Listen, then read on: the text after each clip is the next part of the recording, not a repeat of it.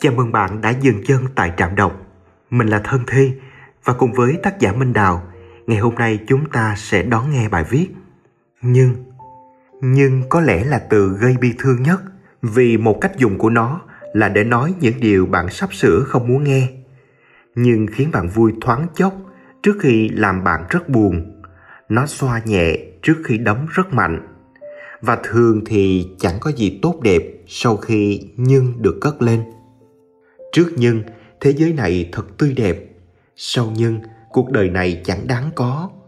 Tôi rất thích cậu, nhưng em vẫn còn tình cảm. Nhưng mình đừng.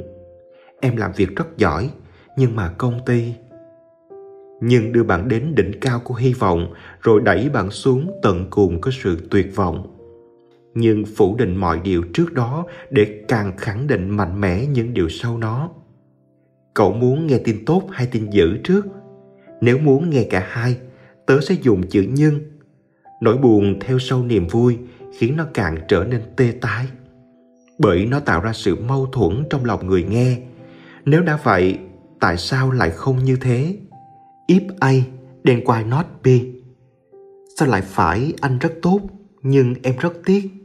Nhưng giúp người ta từ chối nhẹ nhàng trong ngắn hạn, nhưng là tạo ra sự nuối tiếc trong dài hạn.